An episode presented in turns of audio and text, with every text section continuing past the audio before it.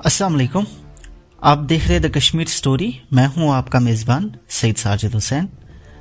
पेश खिदमत है हम सफ़र का एपिसोड नंबर टू।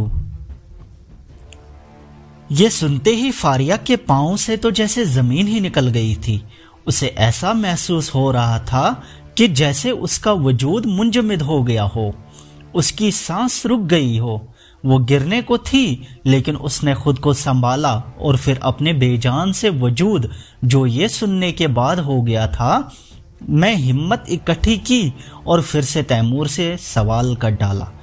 आप कैसे तलाक दे सकते हैं मुझे? क्या कसूर है मेरा? आपने जो देखा वो सच नहीं था, वो वही था जो आपको दिखाया गया था। क्या मतलब दिखाया गया था? तैमूर ने पूछा।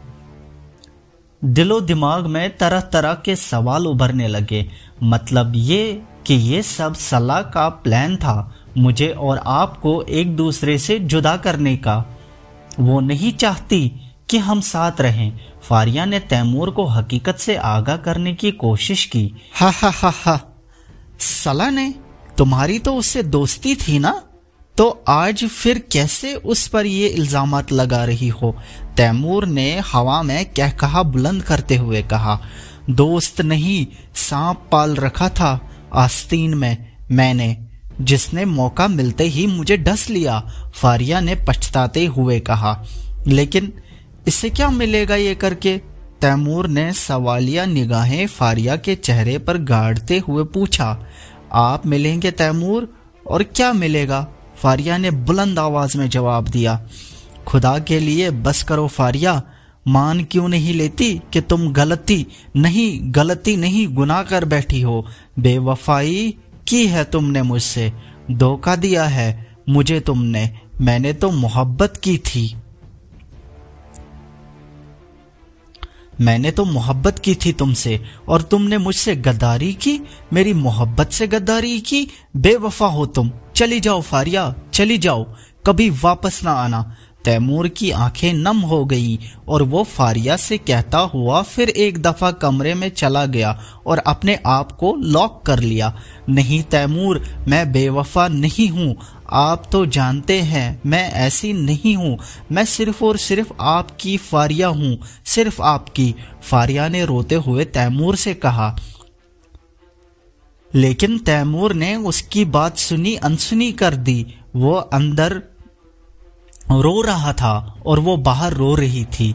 वो जो बताने आई थी, वो बता भी नहीं पाई, क्योंकि तैमूर की नज़र में उसकी हैसियत एक ऐसी लड़की की तरह थी, जिसने अपने शौहर से बेवफाई की, फारिया ना उम्मीद होकर वापस लौट आई। लेकिन हकीकत उसके बरक्स थी।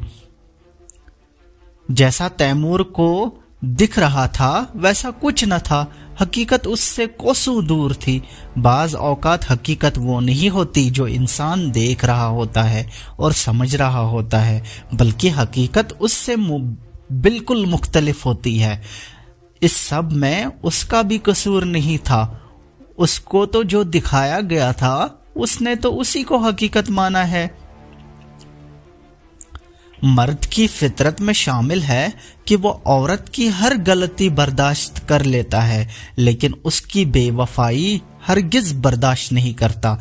लेकिन कसूर तो फारिया का भी नहीं था। उसको किस गुना की सजा मिल रही थी? वो अपने शोहर को उसकी औलाद के मुतलिक बताने से भी घबरा रही थी कि कहीं उसका शोहर उस बच्चे को गलत नाम ना दे। वो अभी दुनिया में आया भी नहीं। कसूर दो मोहब्बत करने वालों का नहीं होता, बल्कि कसूर उन लोगों का होता है जो सच्ची मोहब्बत करने वाले दो दिलों में धराड़ पैदा करते हैं, उनके दरमियान गलत फहमियाँ पैदा करते हैं और उनके दिलों में नफरत की दीवार खड़ी कर देते हैं। कसूर तो उन लोगों का होता है जो दो मोहब्बत करने वालों की मोहब्बत और खुशी हजम नहीं कर सकते कसूर तो उनका होता है, जिनको कभी खुद खुशी न मिली हो तो वो दूसरों को भी खुश नहीं रहने देते। क्या हुआ फारिया? क्या तैमूर भाई ने तुम्हारी बात सुनी? मुझे यकीन है वो खुशखबरी सुनकर बहुत खुश हुए होंगे। आयशा ने अपने पास से सब कुछ फ़र्ज़ कर लिया था। वो मुझे डिवोर्स दे रहे हैं। वो मुझे एक बदकिरदार औरत समझ चुके हैं। उनकी नज़र में मैं बेवफा और दगाबाज हूँ। फारिया ने रोते हुए जवाब दिया। खुशखबरी सुनकर भी आयशा ने हैरान कुन नज़रों से फारिया की तरफ़ देखते हुए पूछा, मैंने उन्हें कुछ बताया ही नहीं इस मुतलिक फारिया ने सर्द लहजे में जवाब दिया, क्या मतलब नहीं बताया? पागल हो गई हो तुम। बताया क्यों नहीं? आयशा ने तकरीबन चीखते हुए पूछा, पागल मैं नहीं तुम हो गई हो आयशा, वो मुझे एक बदकिरदार औरत समझ चुके हैं। तुम्हें क्या लगता है कि वो ये बात सुनकर खुश होते? नहीं, बल्कि उनको यकीन हो जाता कि मैं वाकई ही एक बदकिरदार औरत हूँ और मेरे बच्चे को हमेशा के लिए गलत। नहीं आयशा, मैं अभी उनको नहीं बता सकती। फारिया ने बेबस होकर जवाब दिया, मैं जाऊँगी उनके पास, मैं बात करूँगी उनसे। आयशा ने फारिया से कहा, नहीं आयशा, तुम ऐसा कुछ नहीं करोगी। ये हम दोनों मियाँ बीवी का मामला है। मैं उससे खुद हल कर लूँगी। फारिया ने आयशा को सख्त लहजे में कहा, क्या हल करोगी और कब? खुदा न ख्वास्ता, जब वो तुम्हें डिवोर्स दे देंगे, तब मैं हमारी कोई बात नहीं सुन रही। मैं अभी जा रही हूँ। आयशा फारिया से गुस्से में कहती हुई फारिया के मना करने के बावजूद चली गई। बहुत शुक्रिया अली तुम्हारा, तुमने मेरे रास्ते का कांटा साफ़ कर दिया। अब मैं बहुत खुश हूँ। सला ने अली से कहा, जो उससे रेस्टोरेंट में मिलने गई थी, तुम्हारा काम तो हो गया है, और तुम्हारे कहने पर मैं शहर छोड़कर भी आ गया हूँ।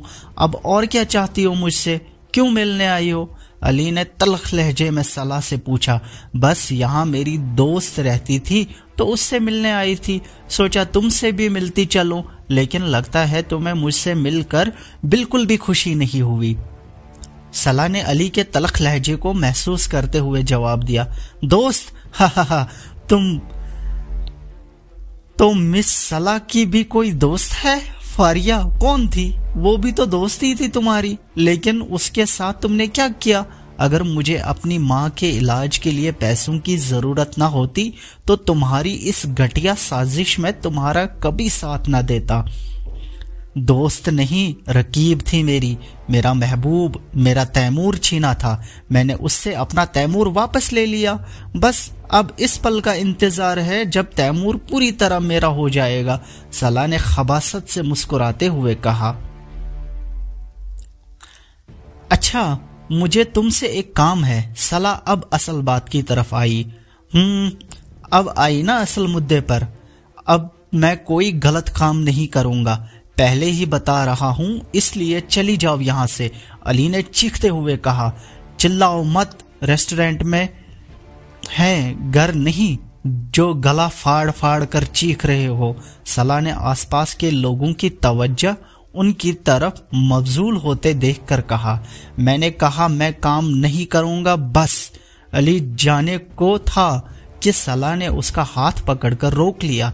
देखो, काम करना पड़ेगा, वरना?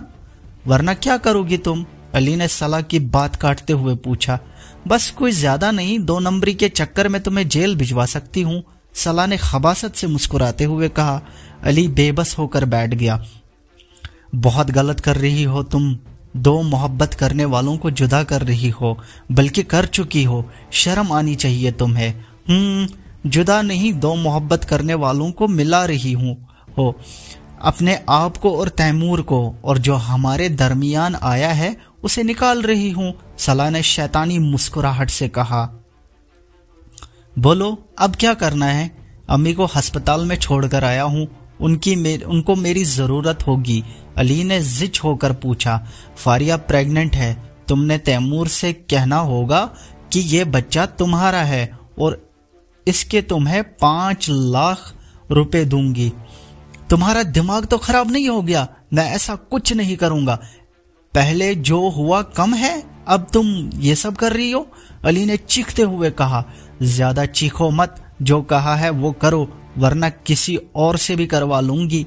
सलाह ने भी अली को उसी के लहजे में जवाब दिया तो करवा लो, लेकिन मैं नहीं करूँगा। अली कहता हुआ जाने को था कि सलाह ने उसका हाथ पकड़कर रोक लिया। क्यों नहीं कर रहे? कहीं तुम्हें सच में तो फारिया से मोहब्बत नहीं? बकवास बंद करो। तुम जैसी घटिया लड़की मैंने अपनी पूरी ज़िंदगी में नहीं देखी। अली ने चीखते हुए कहा। सला ने, सलाह ने हवा में कह कहा बुलंद किया और अली को उस पर और शदीद गुस्सा आया। उससे पहले वो कुछ उल्टा सीधा कर बैठता, उसने जाना ही मुनासिब समझा। तुम्हारे जवाब की मुंतजर रहूँगी, वैसे उसकी ज़रूरत नहीं पड़ेगी। अली ने मुड़कर उसकी तरफ़ अफसोस से देखा और फिर चला गया। तैमूर ने कॉल करके सलाह को काफ़ी शॉप पर बुलाया था। वो उससे कुछ ज़रूरी बात करना चाहता था। सलाह तुम मुझसे शादी करोगी? तैमूर ने सलाह से पूछा। तैमूर भी अब फारिया की बेवफाई का बदला सलाह से शादी करके लेना चाहता था। हाँ क्यों नहीं? सलाह ने फातिहाना मुस्कुराहट के साथ जवाब दिया। ये सुनकर तो उसके दिल में लड्डू फूटने लगे। तो ठीक है, हम इसी जुम्मा को शादी कर रहे हैं, तैमूर ने कहा। इतनी जल्दी? नहीं मतलब तैयारी के लिए वक्त बहुत कम है, सलाह ने कहा। साथ ही उसको खुशी की कोई इंतहा नहीं थी। वो तुम मुझ पर छोड़ दो, मैं सब लोग कर लूँगा। तैमूर ने मुस्कुराकर कहा, ठीक है, तुम फारिया को डिवोर्स कब दे रहे हो? सलाह ने पूछा। शादी के बाद, तैमूर ने जवाब दिया। ओके, जैसी तुम्हारी मर्ज़ी, सलाह ने अफसरदगी में जवाब दिया। वो चाहती थी तैमूर फारिया को जल्द अज जल्द डिवोर्स दे दे। तैमूर भाई बाहर आए, मुझे आपसे बात करनी है। आयशा ने दरवाजे पर दस्तक देते हुए कहा, लेकिन मुझे किसी से कोई बात नहीं करनी। प्लीज़, तुम चली जाओ आयशा। मुझे यकीन है तुम्हें फारिया ने भेजा है।